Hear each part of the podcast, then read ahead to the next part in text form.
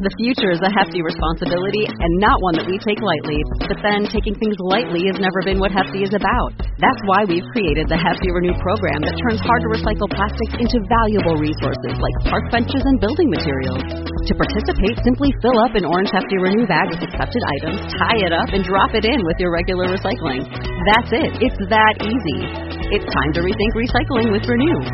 Particular valued resources may vary by geography. More info available at heftyrenew.com. This week's Major Spoilers Podcast Saturday type edition is brought to you by William Wolfe, who I think was played by William Conrad. No, wait, that was Nero Wolfe. No, you're I thinking always Peter get those Coyote. confused. That's what it was. Either way, William, this one goes out to you.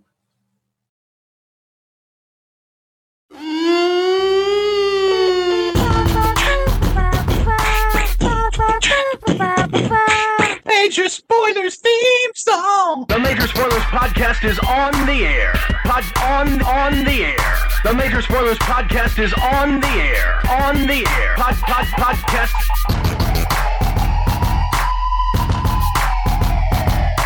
I'm Matthew. I'm Rodrigo. And I'm Steven. If you're listening to the Major Spoilers podcast, podcast, pod, pod, pod, pod, pod, pod, pod, podcast. The Major Spoilers Podcast is on the air. Welcome, welcome, welcome to this episode or issue or edition or Hello, future people. whatever you call it of our little podcast thing that we are doing. Thank you so much for downloading. Thank you. Actually, you know what? We re- really haven't given a lot of thanks to our, our listeners who, week after week, continue to make major spoilers very popular. We continue to get more and more listeners each and every week, and we like to see those numbers climb. And you know what's really interesting is that we get a lot of compliments both about the Major Spoilers site, about the Major Spoilers podcast, and of course the Critical Hit podcast that people fawn over left and right. And, uh, you know, we want more people to enjoy this major spoilers experience. So go out there and tell your friends. Give them a link. Sit them down and listen. And Rodrigo, I know that there are people out there who are uh, who play D and D who listen to our podcast and they're like, "I made people listen to an entire episode before we played at our recent game, and now they're all converts." And that's really great. I hope they're all, I hope they are all individually downloading. I don't mind that people sit around in a group and want to listen, but man, you know, having four downloads instead of one certainly helps. So, Yes. By the way, Stephen, yes, sir. That's Matthew. By the four way, days everybody. ago, Yes, sir. Four days. Hi ago. there. Four four days ago, you and I were having a discussion, and I think Rodrigo had dropped off at that time. We were talking about the Superman theme this week's Oh, uh, yeah, Major yeah. Spoilers Poll of Mhm. the Week. Yeah, sure. And you couldn't think of the word, and you couldn't think of the word, and I couldn't think of the word. And now, four days later, it pops into my head. You were looking for the word leitmotif Yes, that's it. to represent that that bit of the Superman theme. Da, Right. da, da. Yeah, That's, a exactly leitmotif, and Right. it just right now literally popped into my head. now Matthew falls over with an aneurysm for something literally popping into his head. no, you're right. I, I took all that music stuff in college, and it's all fallen out of my head since then. So yes, thank you for reminding me. Well, and so thank is you. your hair. Thank you for everybody who uh, who wrote in to say and to clarify and to correct and to point out, etc., etc., etc. Etc. You know what I hate? That's another musical message right there. What do you hate, Steve? You know what I hate? I hate when I forget these kinds of things. I hate sitting there and just going, "Oh man, I'm terrible at people's names." I I cannot figure out why even people that I see almost on a regular basis, I will sit there and go, "I'm sorry, what's your name again?" And I just have been in one of these. have, I don't understand you why. have I, to do mnemonic devices. yes, I know. Like, like, uh, you That's- think, oh, well, okay, he looks kind of like Colonel Sanders. Colonel Sanders runs KFC. That means his name is Coleman Slosky. Oh, I, I hate I hate that. I hate that I cannot remember names. And it doesn't matter. It could be, you know, we could be talking about Christopher Nolan uh, directing the new Batman movie, and all of a sudden, right in the middle of the conversation, I'm like, uh, you know, that guy directing the Batman movie. What's his name? Uh, der. Chris- Christopher Reeve, William What's- Nolan. What's what's that Nolan president? Ryan? Of, what's the president of the United States name again? Uh, oh something. You know, I just it's terrible, and I've just Uh, been something patio that furniture. doesn't matter. I try and try and try to remember, and I will forget people's names at, the, at just at a moment's notice. I'll, I'll forget Rodrigo's name, or I'll forget Matthew's name.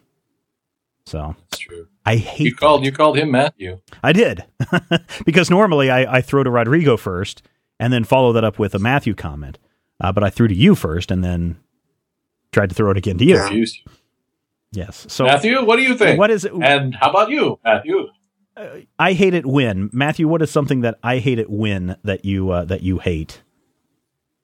This one actually comes both from the interwebs and my day job. I hate it when people don't listen all the way through. Don't Mhm. read all the way through. Don't communicate. Recently, uh, we've we've talked about this. My day job right now, we are in the process of closing out an existing progress uh, Right. project. Right. And when you go to our website, our website says one thing. It says apply here for a rebate on your device. And you press that button and it says, as soon as you apply for a rebate, your subscription will be canceled. Please wait four to six weeks for delivery. The most common questions that I've had in the last six weeks are, wait, why did my re- why did my subscription get canceled? And how long do I wait for my rebate? Mm, hmm I had a guy today. Now this one's beautiful. Went to the website, filled out the rebate form, put in his personal information, is going to be issued a check, called us today and he said, wait, I can't get service on my TV. Why can't I get service? We stopped broadcasting a week and a half ago, sir. That's Yeah. why we have the device rebate. You guys are closing? Nice.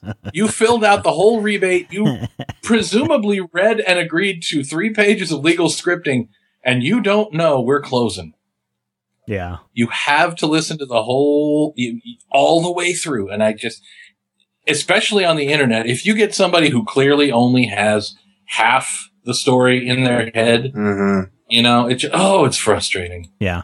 no no no people people are all mad at natalie portman because uh I, I she uh, took a baby to in a headlock. No, Cause no, she, she made a she made a baby out of dreadlocks. You know. that's right. She had a baby out of wedlock.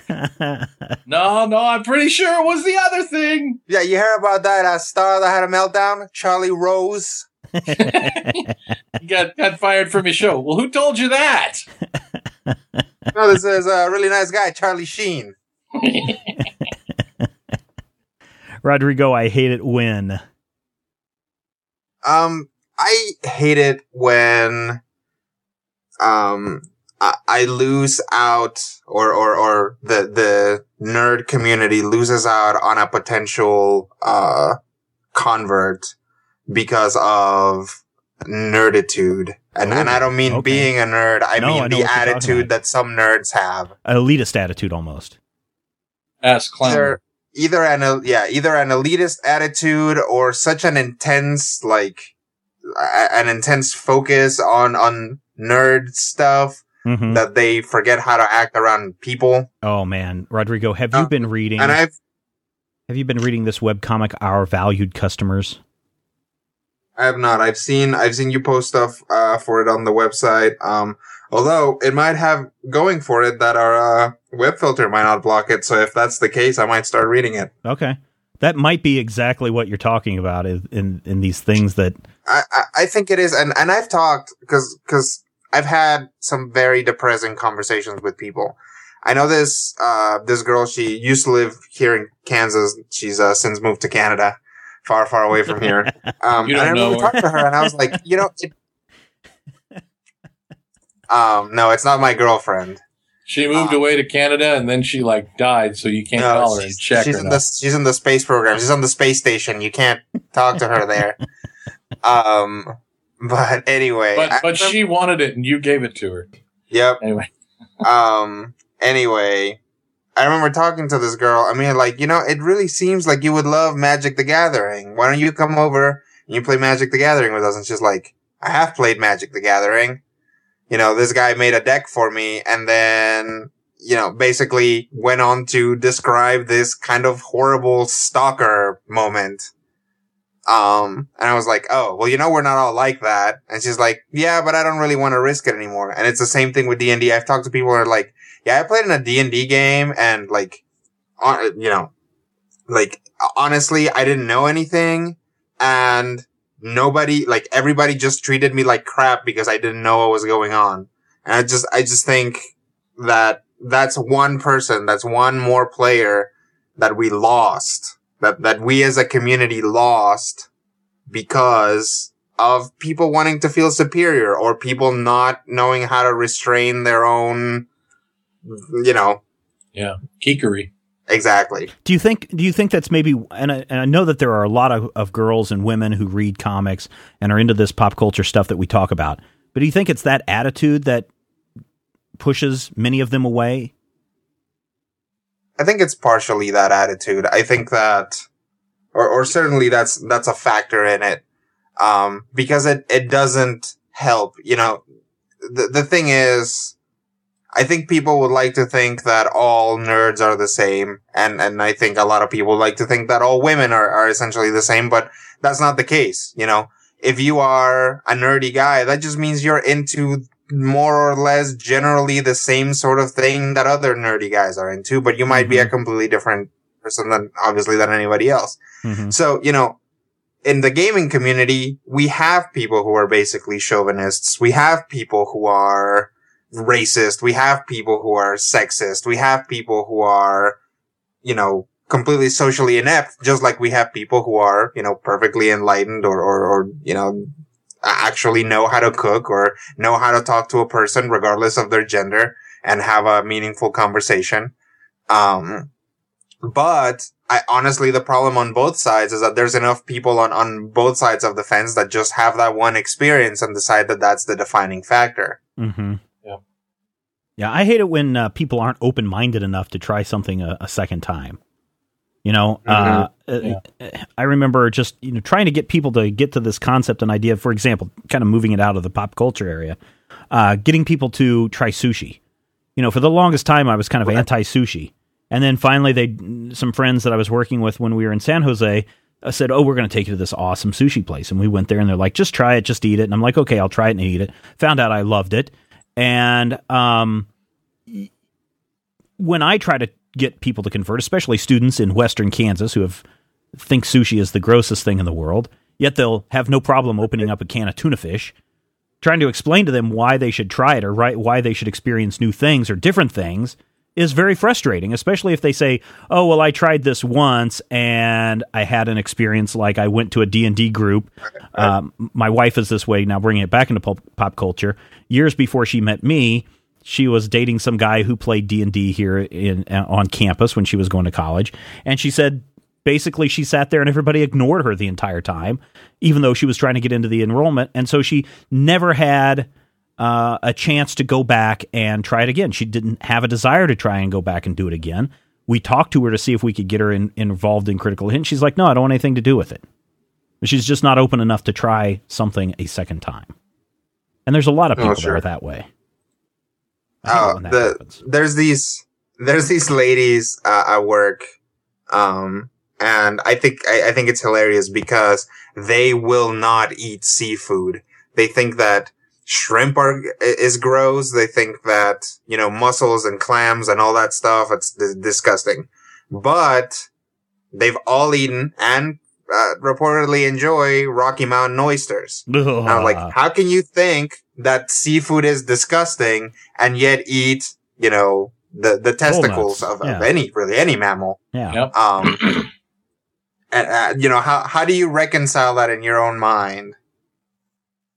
Well, people have different different excuses for a lot of things that they come up with. Well, and I think you know it, it may come down to a question of it's it's relatively simple in this part of the world to be exposed to Rocky Mountain oysters without somebody telling you what they are. In fact, it's Right. relatively common. Here, try this, Right. and right. then after after you've eaten it, you know it's good. And I think it may be a locational thing. I mean, we all talked about shrimp tacos and and in, in initial distrust of shrimp tacos, even though we know that the shrimp has to be frozen solid the same way that the meat or meat byproduct, it's M-E-A-T. It's a mobile emulsion of uh, almost taco. I don't know. But, you know, it, it comes from the same place and there's no way that it's any more dangerous than any of the other crap that they serve us that can't be fresh either, like their Right. tomatoes and their lettuce, you know, but right. right. and shrimp are alien looking with like a thousand legs and little faces. Well, plus know. if you don't, de- But you know, that's you, why I like them. if you don't devein them properly, you're just eating all their poop. So, yeah. you know, you know what I hate what do you hate? Related to what you know you guys were talking about. I hate it when somebody torpedoes another person's discussion or opinion with, and these are really flip sides of the same coin. You get either meh, or, well, I've never heard of that. You get this crap attitude that if I've never heard of it, it's obviously not worth knowing about. And hmm I'm, I'm a guy who, and I will occasionally fall into the I've never heard of that trap, Mhm. but it's, it's really, really dangerous because all of your favorite things at one point you'd never heard of. Right. Sure. You know, the, the Monkees were around in 1966. I didn't find out about them until 20 years later. I was 16 years old and I thought I knew all about music. And my friend Gator was like, you need to listen to these guys. They're like on MTV now. And, you know, 20 years down the line from that, my MP3 player has their entire library, including, you know, two versions of a song called Circle Sky. And the only difference is, you know, one has a different mix and a slightly different vocal from Mike. Mhm. And I like them both and I have them both separately and distinctly in my mind. You know, the I've never heard of that argument holds no water because it doesn't, you know, it doesn't say that something is bad because you've never heard of it.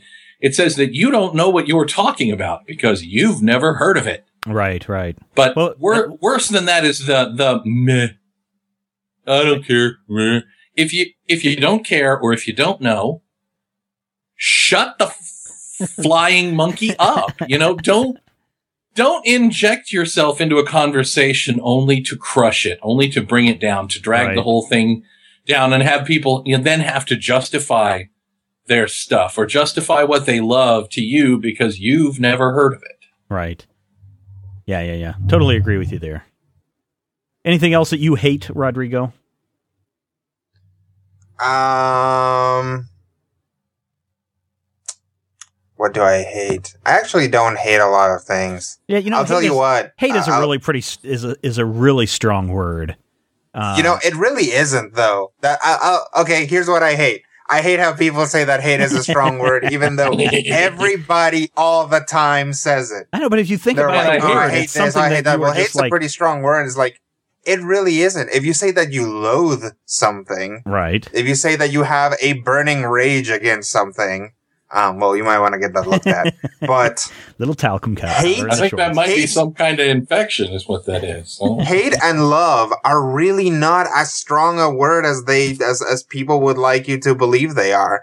And I think it's because people want to have that basic thing about it. It's Sure, like, everybody well, has when a I basic want common to word. When I want to really tell someone that I hate them, I want hate to be available to me. Right. And, uh, and when I want someone to know that I love them, I want love to be available to me. But the important thing is, is how you say them. You can say, Hey, Steven, great podcast. Or you can say it in a different way to make, to, to crush poor little Steven's soul. You know? Like it's, it's all in how you say it and saying, Okay. Oh man, my shoes got wet. I hate that. It's not the same thing as, you know, talking about, you know, people committing atrocities, you know, and, and how uh, hateful that is. Right, it's right, it's right, not right. the same thing. But sometimes you, I don't know. For me, if you say I hate that, it has a visceral meaning, and people know what it means. It doesn't necessarily mean that you're going to be dedicating your life to something. But you know, if you were to say, "I loathe that with the power of one million exploding suns," that, by the way, is the Sentry's tagline. Then you know you're you're kind of showing off. My uh, daughter has a tendency to say things like, "I hate that. That's stupid. I hate that." hmm and she's seven and she doesn't know any better. And for a while I fought against it. And I was like, you don't hate that. You don't know what hate means. And I'm like, well, yeah, she does. For as much as she needs to know, she really does. And if she wants to say something silly like, I hate that, then we'll take it for what it is and we'll move on. It's, you know, it's not nearly as horrible as when she says, I'm bored Right. every five.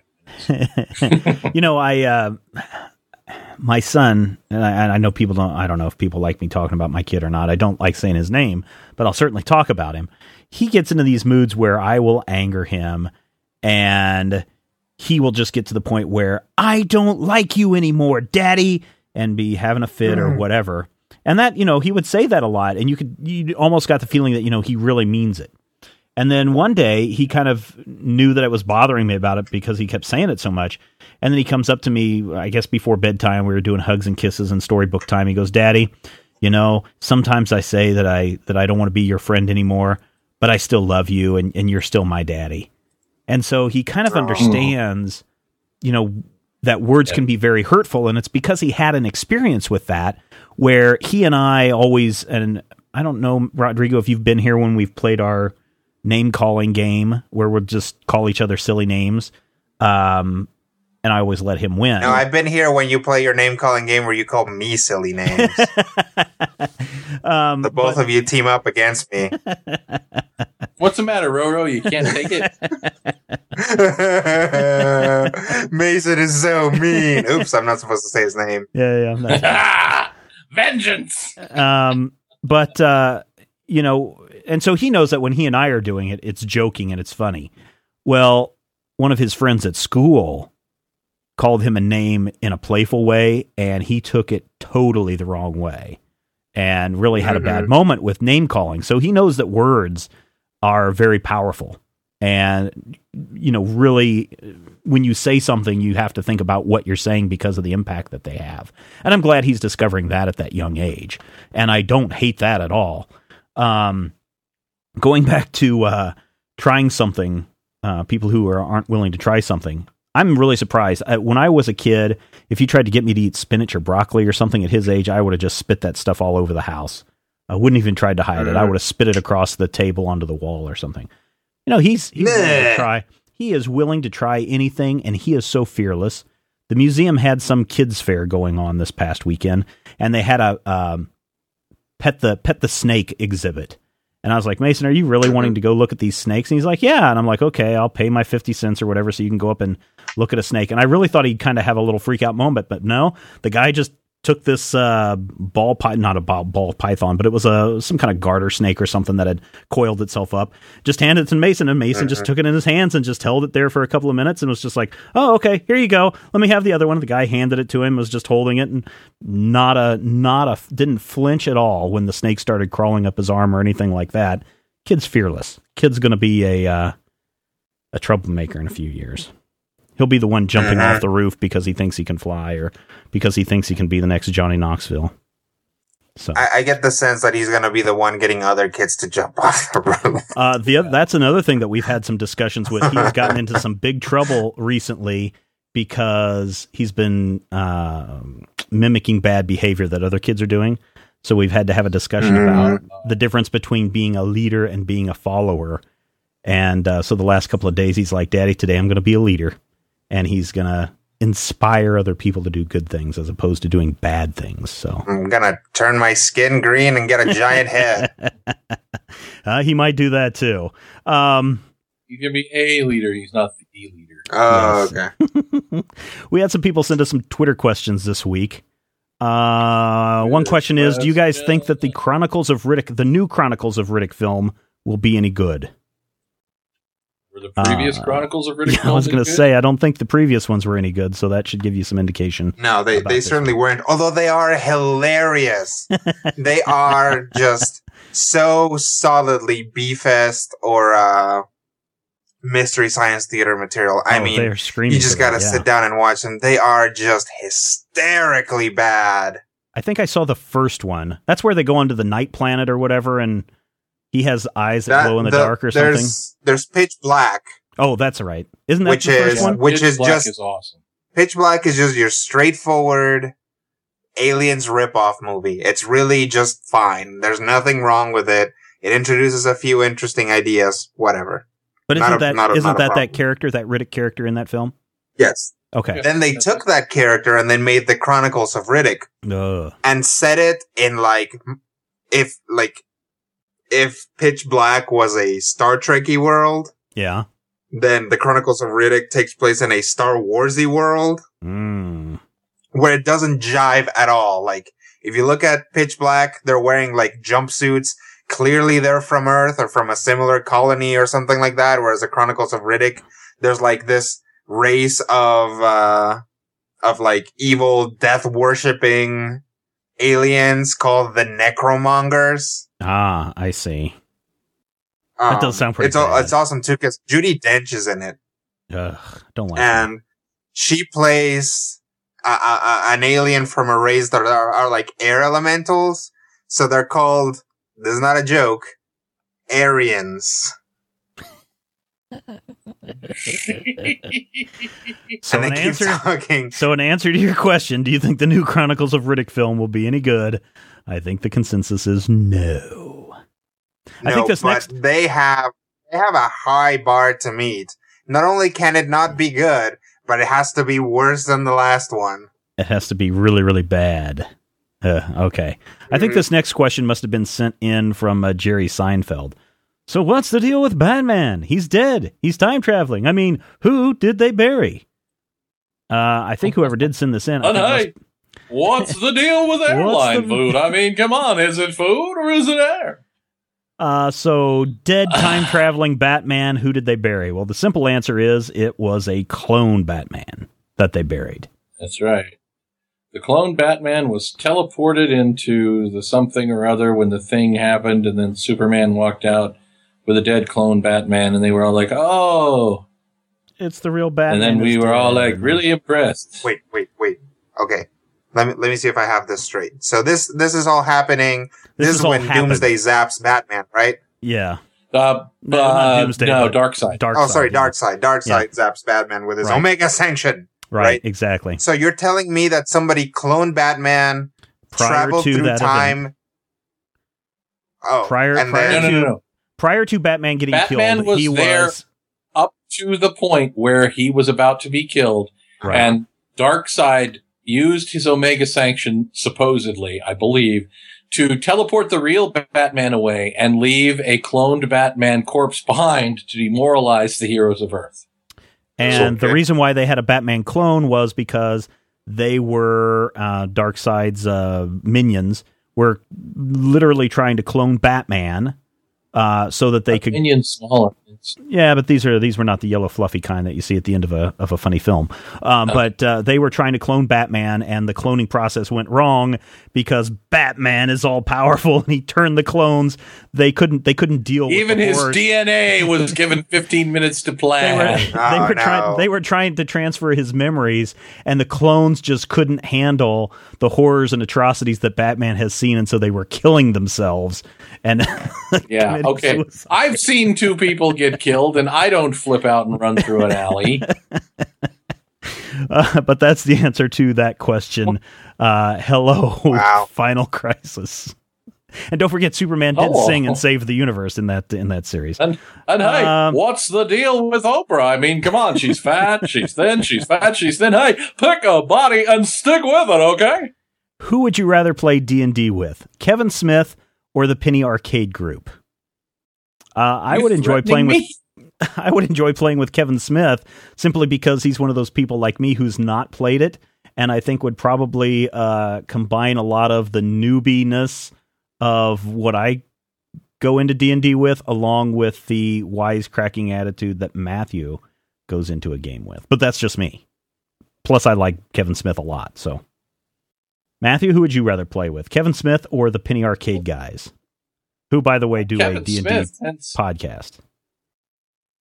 Kevin Smith tends to have the good sandwiches and, and a tendency to share. Yeah. So that'd be interesting. But Gabe and Tycho are kind of mean, and I like that in a in a penny arcade kind of like the you know the D and D group. I think that I'm going to say Mike Nesmith because I can't choose. Okay, Rodrigo.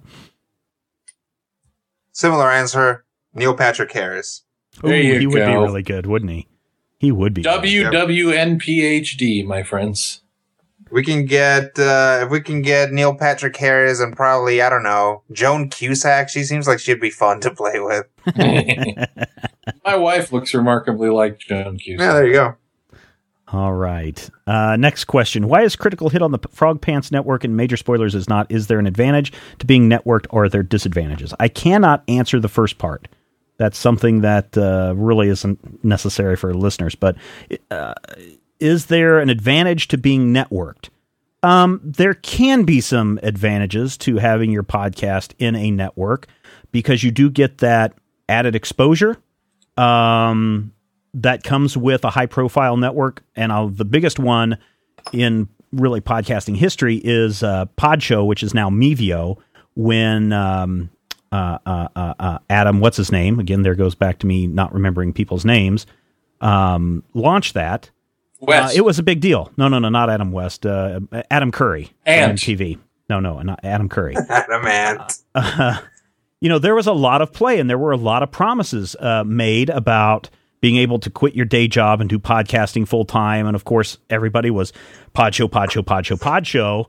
And um, so everybody was trying to get on board with that. And I had another podcast that got on to uh, a pod show at that time. And there was some minimal, you know, there was some success from that. Certainly with Critical Hit, uh, we get a lot of exposure at the Frog Pants Networks, and I really uh, thank uh, Scott Johnson uh, for inviting Critical Hit to be into that uh, into that group. Uh, and so there's been some advantages to that. Obviously, most of the Critical Hit crew will be at Nerdtacular 2011 coming up in June. So if you're going to uh, be in Salt Lake City or around the area, or if you want to make that trip, I would suggest you go over there. And there's some certainly some advantages to having that network of people. You can play off one another. Uh, certainly, some of these networks do ad revenue sharing, uh, so that's a bonus as well. Um, there are some disadvantages though to being belong to a network, and that's if contracts are involved. So if people who are out there who are wanting some podcasting uh, advice, if you're asked to join a network or you're wanting to join a network and there's a contract involved, certainly have your lawyer look at it because you may be giving up rights uh, that you may not want to give up. Uh, you may be giving away percentages of profit that you could probably otherwise make yourself. Um, and uh, and there's certainly some disadvantages to belonging to a podcasting network. Do you guys have any thoughts? Here's on it? uh Go ahead, Rodrigo. yeah, here's something that I think is, is important about, about podcasting and, and networks in general. Podcasting, a lot of people say, and you know, to a certain degree, we've said it is like podcasting is a, is something that anyone can do. Anyone Sure. can have a podcast until you get popular and then you have to treat it as a business. You know, if you are trying to get ads, if you are trying to get on a network, if you are trying to get more exposure from your podcast, if you're actually putting time and effort into your podcast, you're going to have to put even more time and effort than you're already putting into it. Um, because you do get into things where somebody might be giving you a contract where you are essentially producing content for someone else and Mhm. not seeing any returns on it. You could Yep. get into an issue where, you know, somebody, you run somebody's ads and they never pay you because they weren't a legitimate business or because, hey, Mhm. what are you going to do with it? About Mhm. it, you're just podcasting out of your basement, right? Right. So you do have to be careful about that stuff if your podcast starts getting off the ground. I will say this about the Critical Hit Frog Pants um, uh, network. There's really no. It's just a hey, we want a, a network of like-minded shows and fun shows that can be a part of this. And so again, we're really pleased that uh, Critical Hit was uh, invited into that uh, into that network.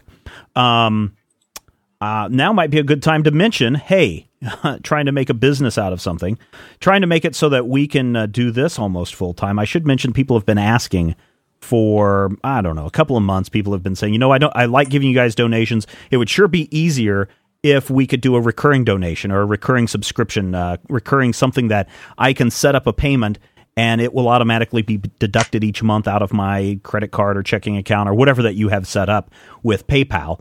And so finally I got off my lazy ass and said, "You know what? Let's let's do this." So over at Major Spoilers, if you want to help out the Major Spoilers cause, and I really hope that you think about it. I mean, here we're delivering uh, hundreds of hours a year of free content and it doesn't cost you anything but it does cost us something. And if you'd like to help us in that cost, uh, we do have some recurring donations $2 a month, $5 a month, $10 a month. Helps us do a lot of great things. I would love it if 100% uh, of the major spoilers and critical hit listeners would uh, make a recurring donation of even $2 a month.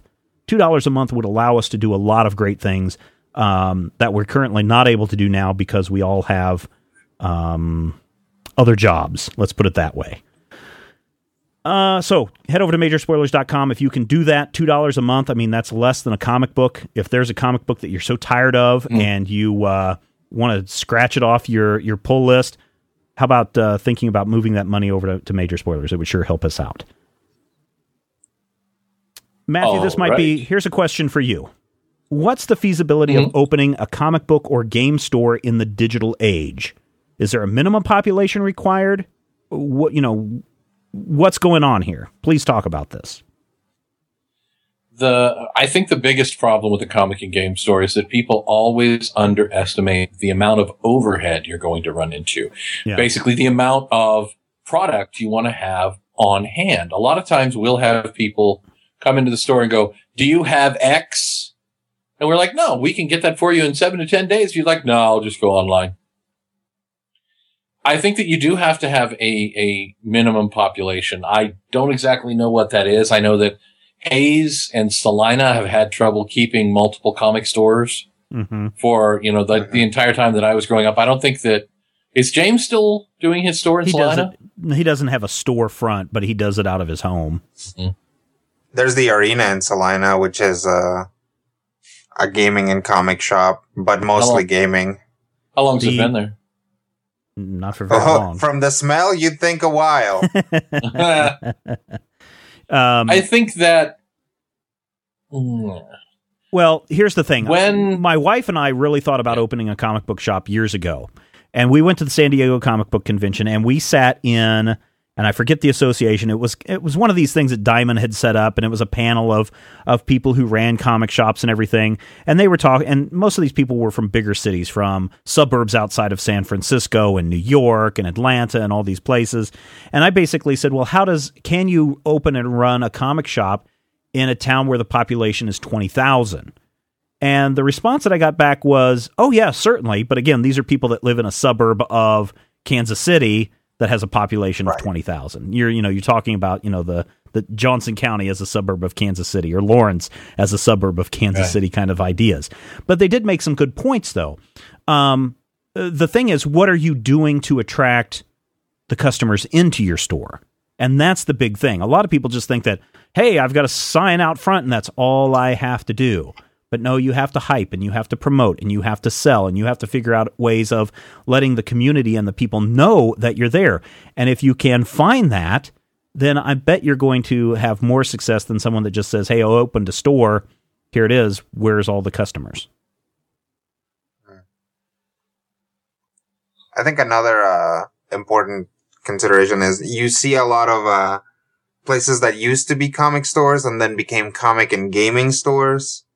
Um, and also the other way around. And it's, you know, having both of those things and maybe doing like, uh, statues and, and like the little statuettes and, and stuff also helps. But you can get a lot of people to your store by holding Magic the Gathering tournaments, for example. Oh, yeah. Like that attracts a lot of people. People will go out of their way to play Magic or to find a place where they can regularly play Magic. So that, you know, if, if you are looking into that, make sure that you see if you can track down somebody who's uh, sanctioned by the DCI to run tournaments for you, Mhm. and then You guys give do them give them some at, free cards.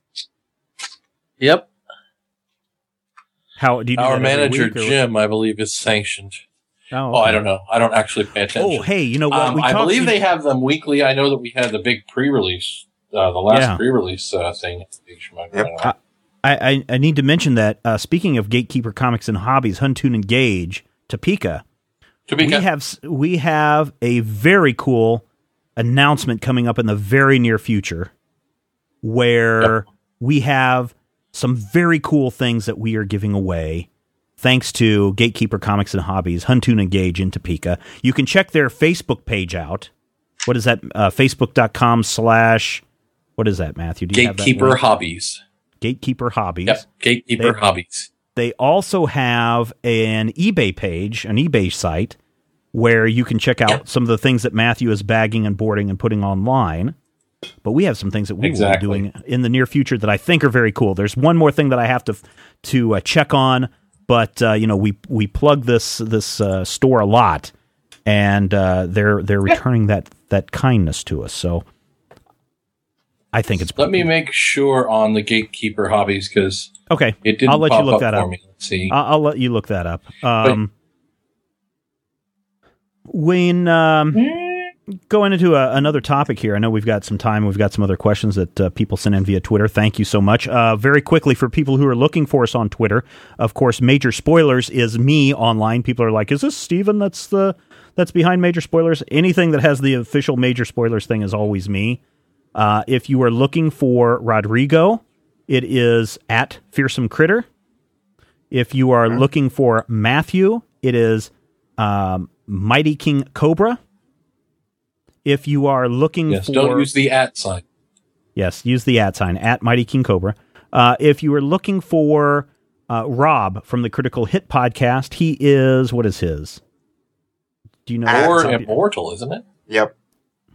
You want to spell At that? B O R immortal. I M M O R T A L. Someone has asked about D and D Brian. I don't think he's on Twitter. He might be, but D and D Brian is a notorious lurker. So following D and D Brian is, I, I- I would say, it would almost be pointless. But I mean, it might be worse than pointless. Uh, if you are a fan of Scroll Brian, who's a long-term uh, friend of major, long-term, long-time friend of Major Spoilers, He's at our Don Review. Pardo these days. Yes, he is. Yeah. You can follow him at TV's Brian, B R Y A N. Uh, and who else? Oh, Brian D. There's a right. D at the end of that. Yeah, TV's Brian D. Uh, is there somebody else that we're missing? Alex, is he on the Twitter? He is not. Okay. Although That- some of our other writers are on Twitter. Oh yeah, yeah. And I don't have all of theirs uh, in front of No, me. I think I think Uh, we we should probably compile all of them at some point. Yeah. So I'm hey, gonna be doing writers who are uh, probably for example, Larry to this, King- uh, send us your Twitter handle. Larry King is at Larry King Undead. You can follow him there. Um, Mhm. um, ba- ba- ba- ba. Mike McClarity is Mr. Dystopia. Um, see if it, if there's anybody else that pops up. That's who I have so Scott far, and we'll be adding those. Yeah. Oh yeah, I think Scott Hunter is Scott Hunter. Um, I'll put those up on some uh, bio pages here in the very near future. So check that out. Matthew, did you have a chance to check up on that Facebook page? I did. And here I am looking at it and I can't figure it out. But they are gatekeeper hobbies. And I think if you just go and enter gatekeeper, yeah, Gatekeeper Hobbies hobbies, over at Facebook. Comics and games, they're actually listed under pages and under places.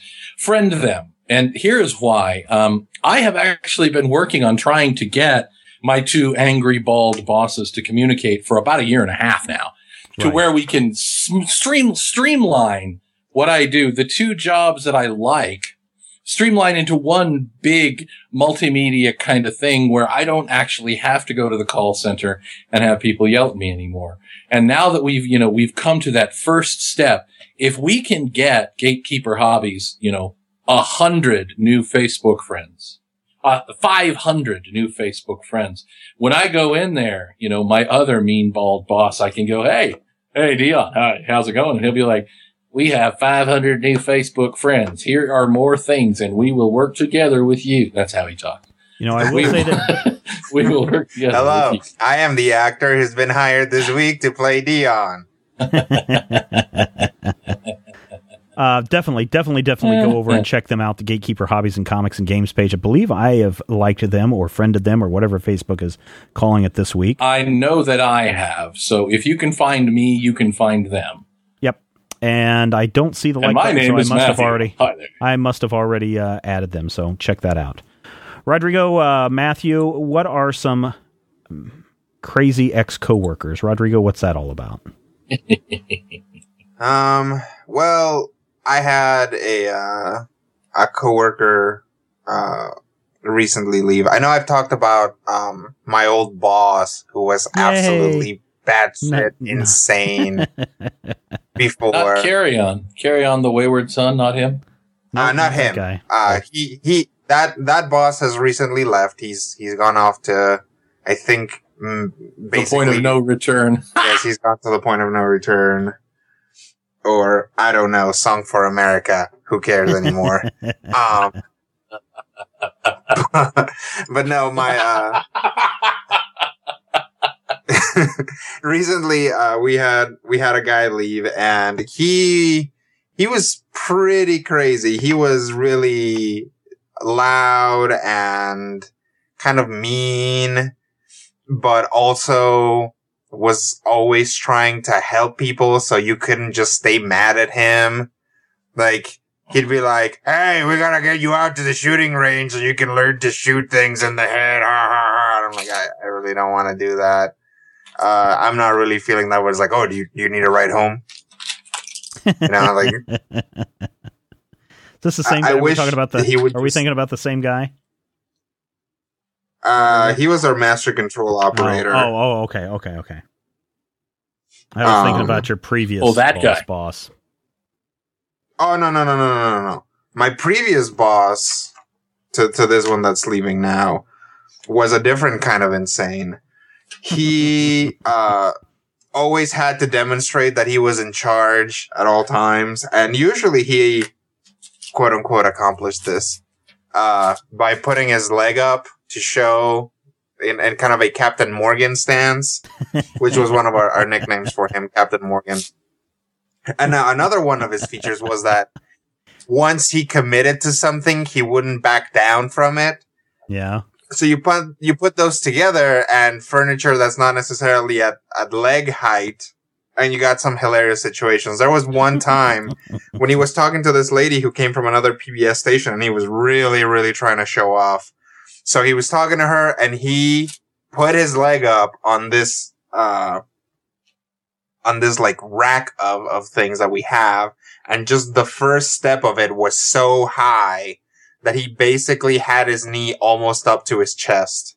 But he just had to put his leg up on it. And this was on a corner and he started to lose his balance. He was there with his legs so high up, but he would not give up on it. So basically, and I saw this as I was walking by, I went to get some water and when I came back down, he was literally had both of his arms around the corner, that wall with his leg all the way up and basically talking to this lady over his shoulder. He looked like he was freaking humping the wall because he wouldn't admit, he would not physically admit to her that he had over, uh, or, or that he had like misestimated the height of that rack. That's, Like that's how important it was. And so he looked like a moron to stop himself from maybe looking like a moron a little bit. I, I will say this about This man your crazy ex worker. I will say this about that crazy Mhm. ex worker, Rodrigo. Uh, the best thing was that if he walked into a room and if uh, uh, Scroll Brian and, and Rodrigo wanted to get rid of him, they'd just start talking about comic books. And that may have Mhm. been one of the ways that the Major Spoilers podcast started because uh, Yeah. Brian and I. Because we wouldn't have stopped talking about comic books once he left. Yeah, yeah, yeah. Uh, they they came out and did the same thing when we were all working on a project together, and I couldn't stand uh, this this ex coworker, and I would just dive into these discussions because I knew it would drive him away, and he would just leave us alone. And uh, Yep. You know, he so there's no some one to good that talk can- to.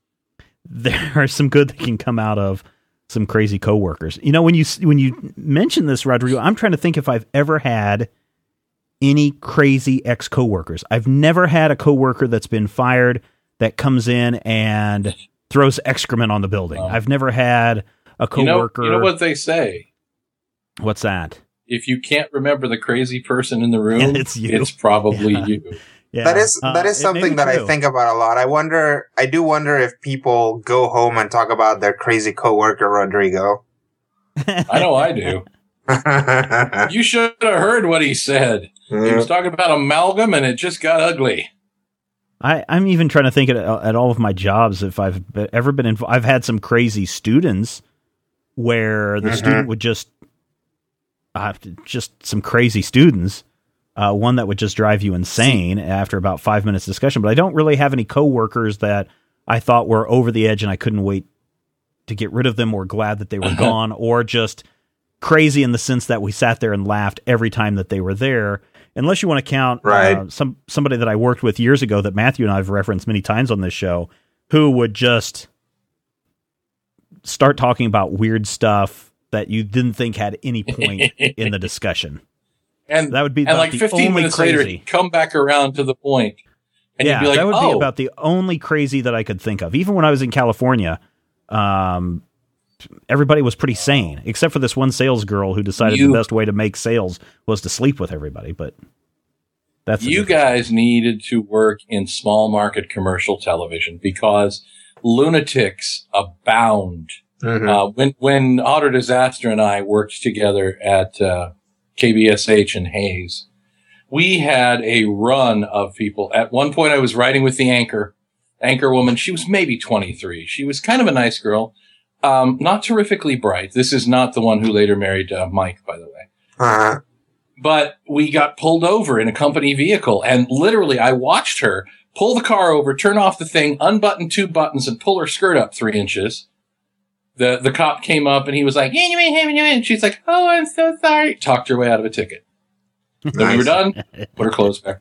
Um, there was one young lady that I worked with in Hays where several of us were sitting and talking at a bar one night, and we re- we all started talking about our oh, so that's where Lindsay's implant scars are story Mm-hmm. nice. because she had a tendency to you know all of a sudden be topless if you were you know sometimes never at work of course never officially but if you would hang out with her sometimes you know just boom, boom hey no top that sort of happened i know that my very favorite was uh, on the night, late night engineer wonderful man his name was bill well his name was elmer but since the other engineer was also named elmer they called him bill yeah.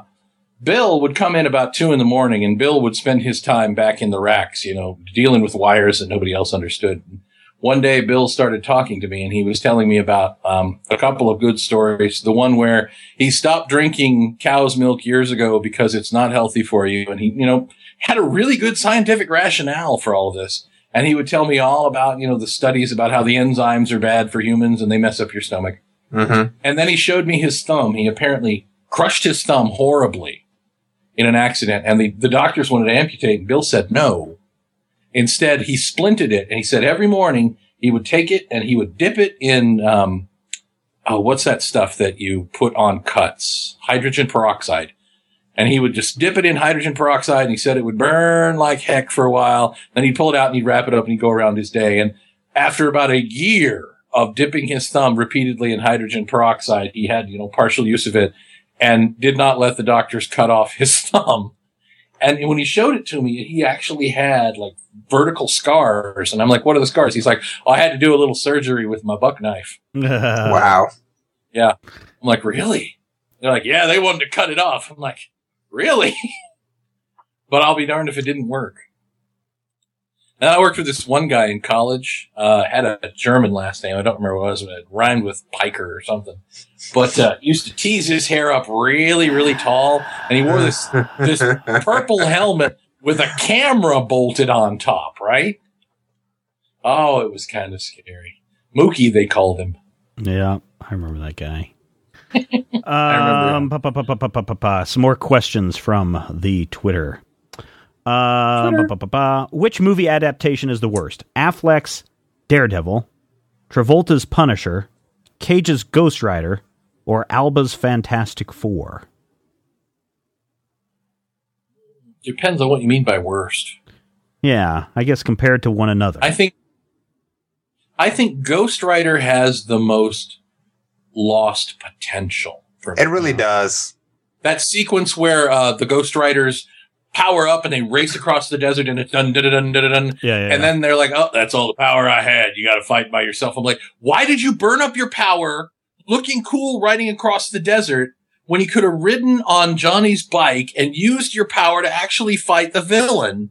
right. you know, for five minutes. Just oh. Plus Jessica Alba, man. Oh, she's hot. I would do Rodrigo? stuff to her. you, you agree? Um, I I, I Not wouldn't say that doing stuff Ghost Rider is the worst. Ghost Rider. Yeah. Eh, she looks like my sister. I'm not into her. Um, Can you give me an introduction? well, she's single again. Um, well, I'm not. Well, there you go. Um, you know, Ghost Rider, I thought was a really nice, quirky, supernatural romantic comedy up until Ghost Rider actually shows up. hmm Um, so I actually enjoyed that aspect of it. You know, I think that, uh, probably Daredevil was, was probably the biggest dud. Although I hear the, uh, the, uh, director's cut is a lot better. It really is a lot better. The story flows so much better than the theatrical. You get to know the characters a lot more. I like the director's cut a lot. Not that it's in my top ten or anything, but it is it's much better than the theatrical.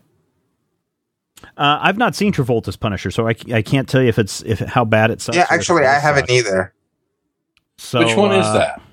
That's one with Is John that the Travolta. Tom in it? Jane remake? I don't know. I didn't realize that John Travolta appeared in a Punisher. He was he was the big bad in that movie. It was um, Who played gosh, Punisher? which one was that? Uh, we can find out very quickly if you vamp a Ah, vamp a who vamp. cares? Let's just move on. Uh, no, we're going to move on. All right. If Professor Uh, Snape on. married a Weasley, would they have ginger Snapes? Aha. Uh, here's a question. This is maybe something that we've already answered. Which comic would you love to see adapted to animation and why? Art, story, or just because?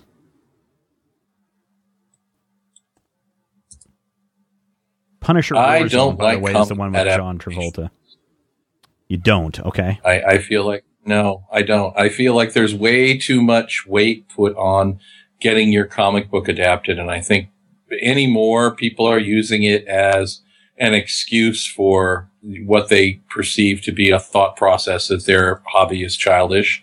Mhm. And, you know, I could really give a damn if somebody thinks my hobby is childish or that my hair is too long or, you know, that my face breaks out, whatever the hell.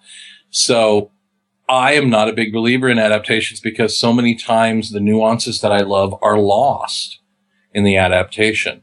Uh, I keep going back to recently I saw Scott Pilgrim and everything that I loved about Ramona is completely gone. There's hints of it, Mhm. but Ramona is not the awesome that she should have been, that she was in the original material, simply because they didn't devote, they didn't have the time or they didn't take the time to devote to actually developing Ramona into what, you know, I perceive Ramona as.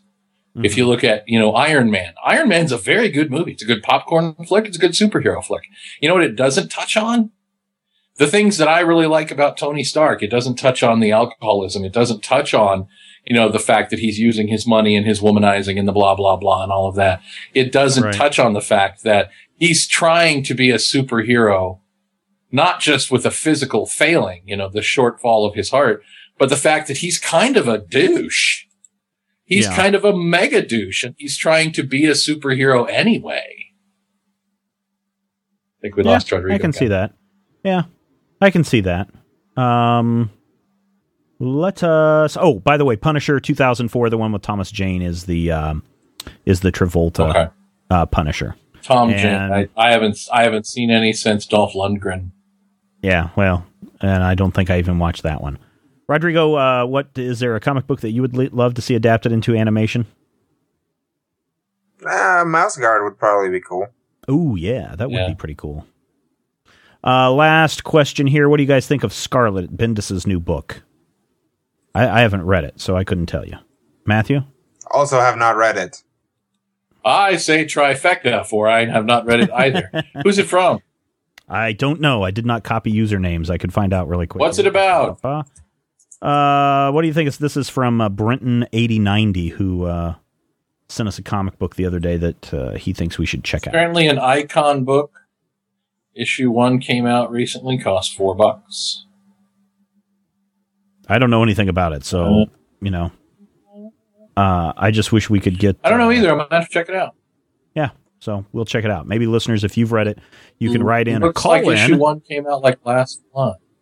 Call in to the Major Spoilers hotline and tell us what you think of Scarlet. Matthew, that number is 785 727 1939. The major spoilers, three or four minute delay after a two hour podcast recording. Hotline. You said that you had a uh, topic this week, Matthew, that you wanted to talk about. I do. A topic which popped up today recently. I was talking to uh, one of my coworkers.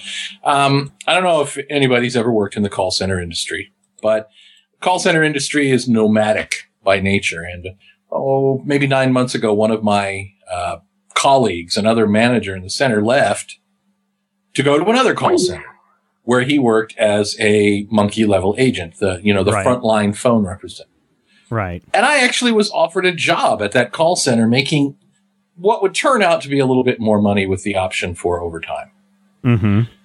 But I wouldn't take it because um, at 40, I don't want to be a frontline agent anymore. And we got to talking about you know, whether that extra money was worth the loss of pride in taking two steps down in the hierarchy when you went Right. to that other call center. Right. So the question is: Is money more important than than the pride? Is it better Exactly. to take Is- that you know- to take that demotion for the money, as opposed to moving forwarding your career via your your uh, yearly whatever your yearly Exactly. budget or your yearly bottom line? Yeah, how an much money would it take to override pride? Well, for me, the obvious answer is at 40 years of age, I'm not ready, you know, for a dollar, two dollars more, two Mm-hmm. dollars a year. I'm not ready to take that step down simply because a lot of times when I have my, my teams at work, there will Right. be people 10, 15 years senior, older than Mhm. me, who want to be on my team because I'm the closest thing they have to a grown up. Right. You know, some of my colleagues are, are 19 and 20 running teams Yeah. of several people. So Yeah. I, I don't think I can go back and be an agent without having to, right. you know, whatever, whatever pride comes into play. I would rather be a manager making slightly less money than step down and be that first level agent again. Okay. Because I feel like, you know, I'm good at what I do. And even if it pays a little less, it doesn't pay more enough to where as a grown up, I can justify saying, well, I'm a, I'm a frontline rep again. I'm a, I'm a phone monkey. Mhm. No offense to our friends Rob and Brian, who are indeed phone monkeys. Rodrigo is money. money Yeah, but they're like senior pride? phone monkeys. um, I think I think it's important to a certain degree to you know keep your pride in check to a to to a large degree, and you know, uh, is is money more important than pride? I think that's that's a um a case by case scenario. You know, sometimes I, I I'm sure that there are plenty of people out there who have been in the situation of do I take a do I go to a job that's going to pay me more even though I don't like it as much or even though I'm not going to have the same sort of prestige, but it's more money which I need to feed my family or Mhm. you know, get something accomplished that I really truly want to do. And I'll just get my, li- you know, just take the, take the hit now while I'm young and, and, and, um, Well, You know, I've thought about Let me that. put it to I- you I- this way. Okay. I could pay you close to twenty two five to be tomorrow to be a bilingual phone monkey, frontline phone monkey.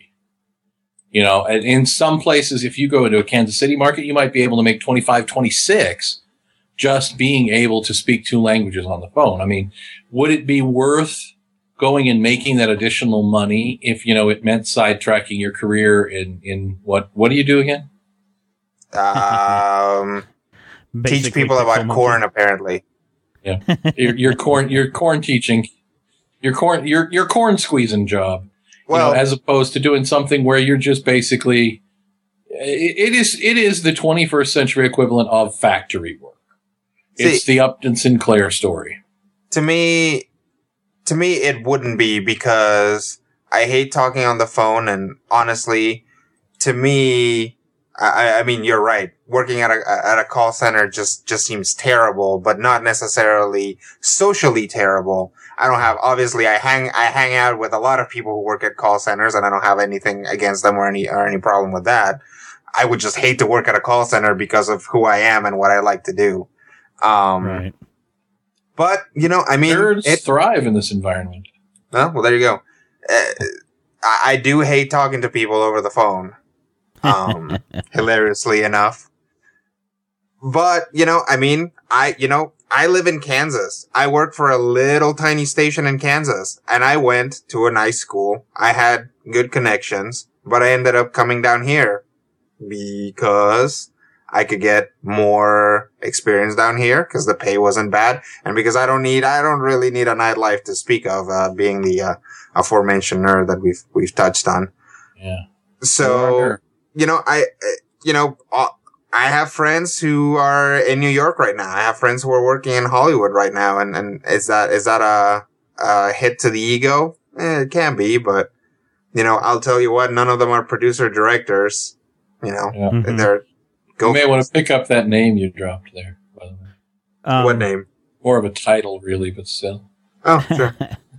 you know, I, for me, I guess it is dependent upon a case by case basis. And I've had this thought many a time: is what would happen if tomorrow I lost my job? What am I going to do to get that money, or to get money to feed my family and to make sure that the house payment is made?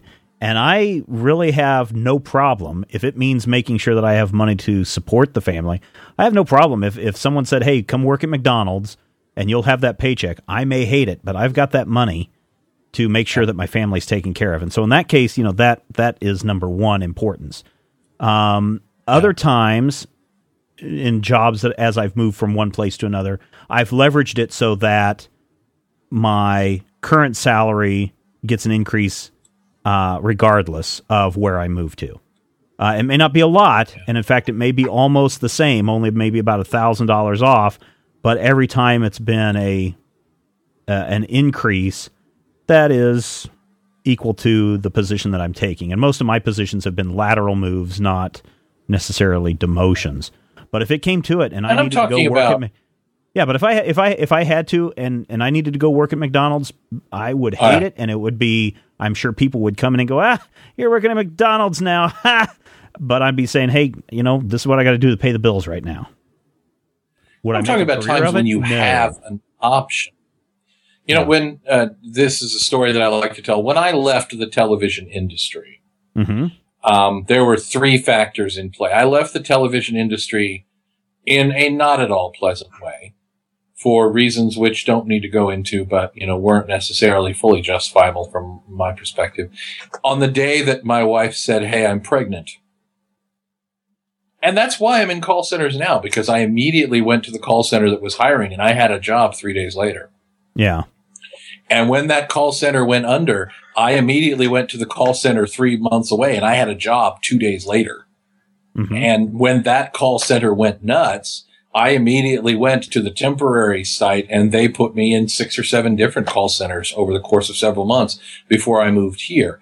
So it came to a point where I do what I do and I'm good at what I do because I had to. But when it came down to it, given that choice of would I rather be at X salary doing what I do or X salary plus one and do something that I'm, you know, I wouldn't be happy with, I wouldn't be fulfilled with, I would be quite frankly bored out of my mind. Mhm. And it came to a point where, you know, X plus one wasn't it.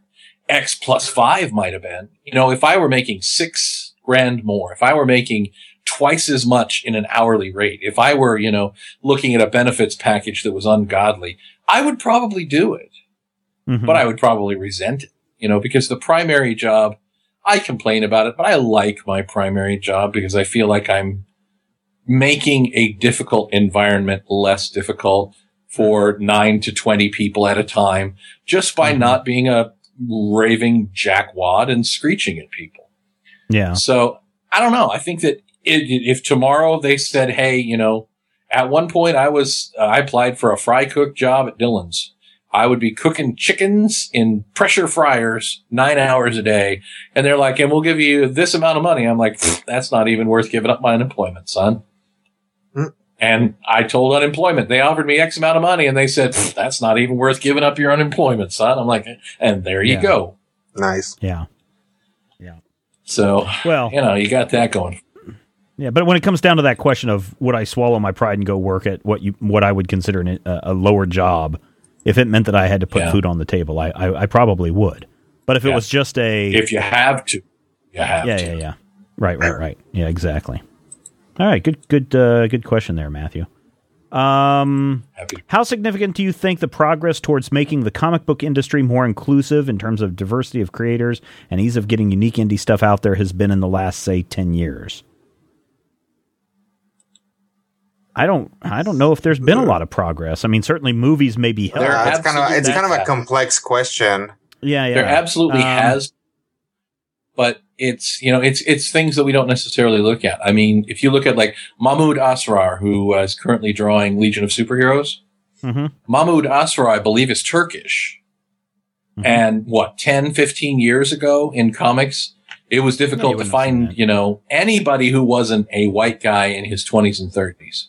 Right. You know, if you look at the success of Nicola Scott, who is on Teen Titans, which is still arguably a top tier title. If you look at the success of, you know, people who aren't just white guys in their thirties, um, G. Willow Wilson, uh, Gail Simone, you know, a, a lot of, I, I guess a lot of it just goes unnoticed because of the fact that it's not a big deal.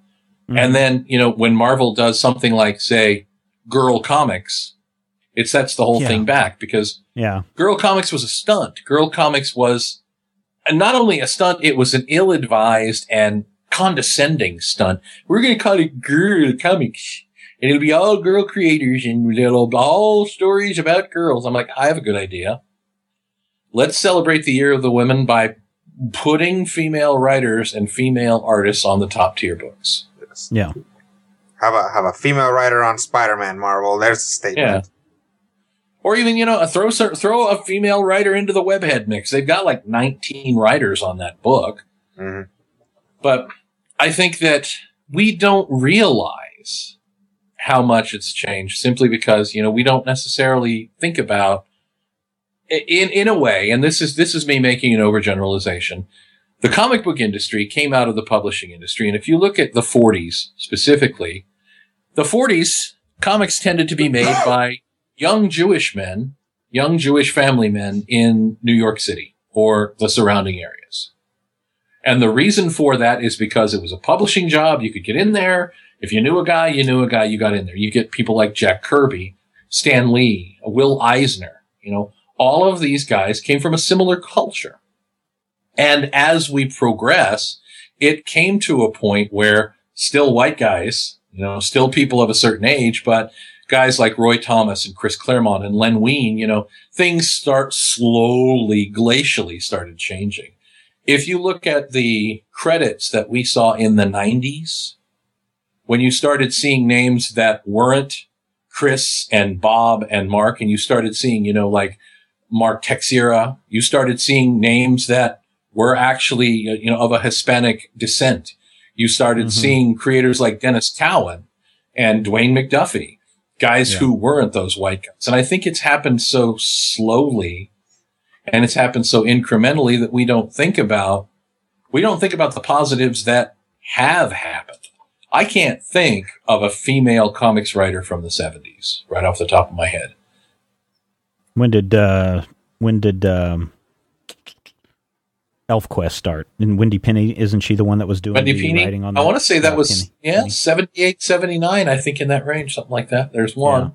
I know But I mean- Louise Simonson at Marvel around the early 80s. But I, I think the, for me, my first reaction was, well, really, I don't know, be, don't know, or don't think that there's been a lot of progress because, as you said, Matthew, we may have some some great steps and some fun steps like Dwayne McDuffie, but you know what? He actually didn't have a lot of success in comics. I mean, you think about all the the stuff that they shat upon him ha- on. He had more success writing comic book characters for TV and movies and directed to to uh, to DVD movies than he did with his own creator owned stuff, just the way the industry treated him. And these dumb moves like Girl Comics uh, is really a step back in in the industry. Um, certainly, there are have been some in, in the second part of the question. There have been some uh, the ease of getting unique indie stuff out there. Uh, certainly, we've seen more of that thanks to the internet. Uh, because people can talk yeah. about it more and, and get the message out that way, as opposed to some small press expo where a bunch of ple- people are sitting around with their with their small uh, print run comics. Presses. Yeah, Rodrigo? With their little tiny presses. their little They are tiny toothy faces pop. and their staplers. Any thoughts, Rodrigo? Um, I think that the problem with indie comics is that it, it, you know, an independent comic is to a certain degree hard to define. It's kind of, an independent comic is anything that's not the big two or a company. Is it just only a creator owned thing? Like, Does, is, is something that Dark Horse puts out an independent comic? I mean, they're still creator owned properties, but it's a major Dark, publisher. Dark Horse and Image are like mil- multi-million dollar corporations. As much as they're Yeah. they're definitely creator owned. I don't know if I would ever call a Dark Horse or Image title. Well, sure, but uh, so so where's that line? I mean, Yeah. did the the moment that like if it comes from a company, it's not indie. So like, Yes. okay, So it has to be it has to be something that the creator himself puts together, sends out, and and has a print run out of his own money.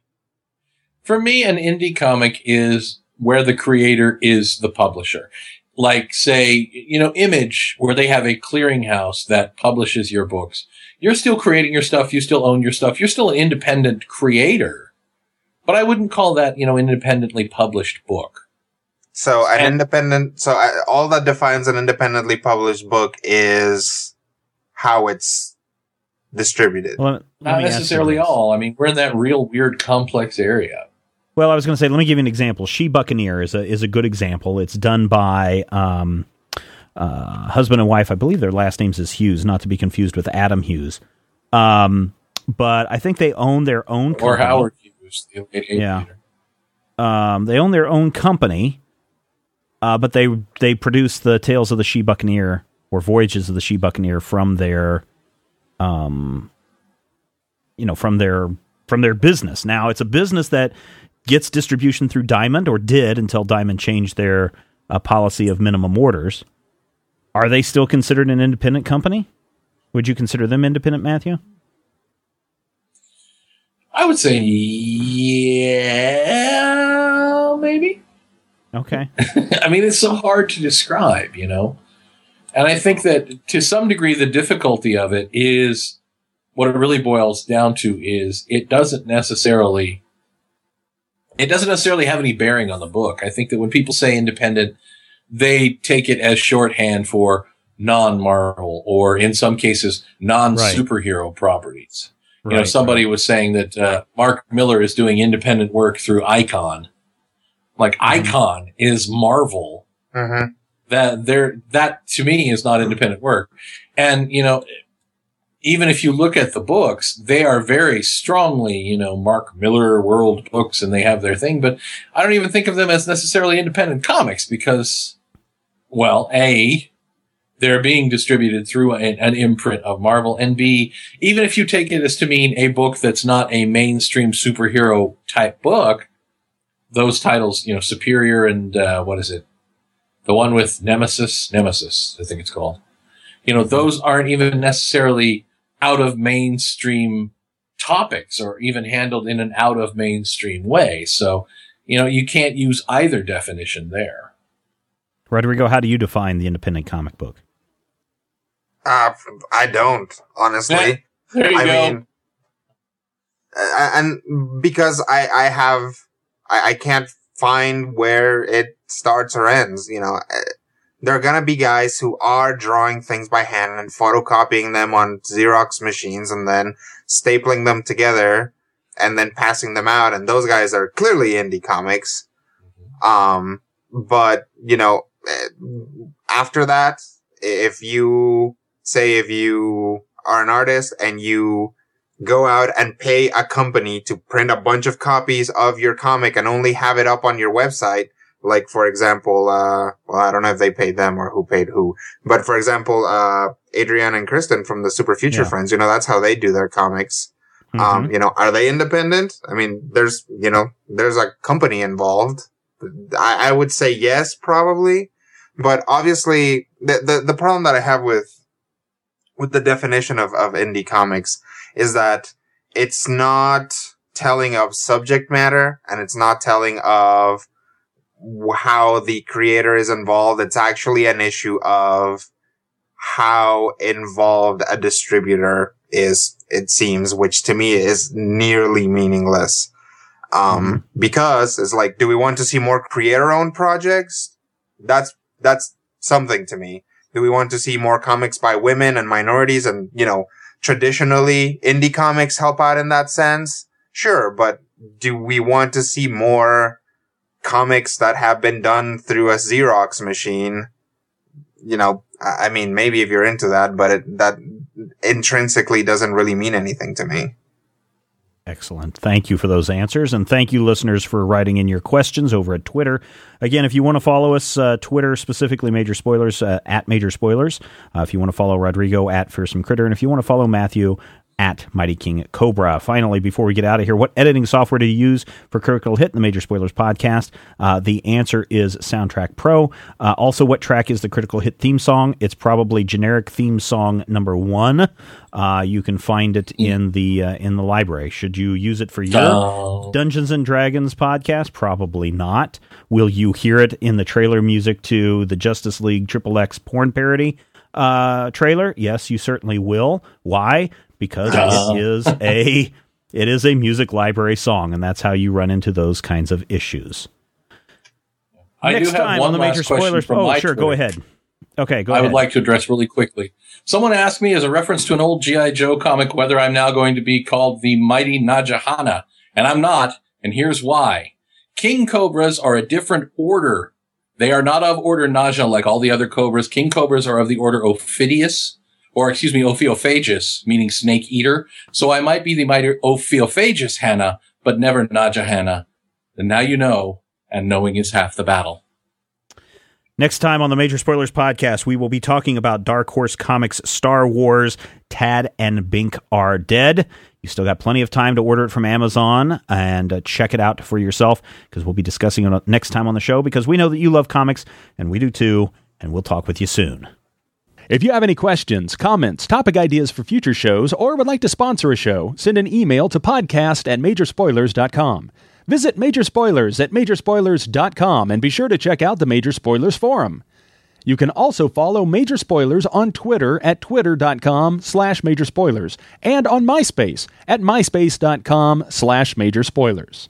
If I had the X-ray vision of a Superman, I could save a few bucks and stand around and read through the covers of the comics on the stand. But although every other page would be backwards, I suppose I could still read the evens and the odds. Well, I don't know. Guess I haven't thought this all the way through. Plus, as soon as the comic book store guy knew, he kicked my butt out on the corner. What a major spoiler! What a major spoiler! Think about a better way? If I was hulking green or gray, I could just bust through that brick wall, take their comic books away. But then the little meat would deal with all the tanks and bombs and guns. Have you ever tried to read a series with all that going on? Guess I need to rethink this plan. How would I back and board my comics with such huge hands? Guess I already told ya. What a major spoiler! What a major spoiler! Yeah, yeah! What a major spoiler! What a major spoiler!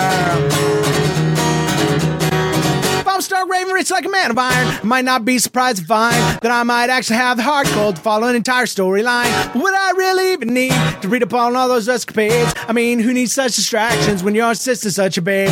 But the downside is such a beast. Being shot up in a fun bee in the Middle East with a King Santo and soldier. Major spoiler! What a major spoiler! Yeah, yeah, yeah! What a major spoiler! Whoa, whoa, whoa, whoa! What a major spoiler! Major spoilers is copyright 2011.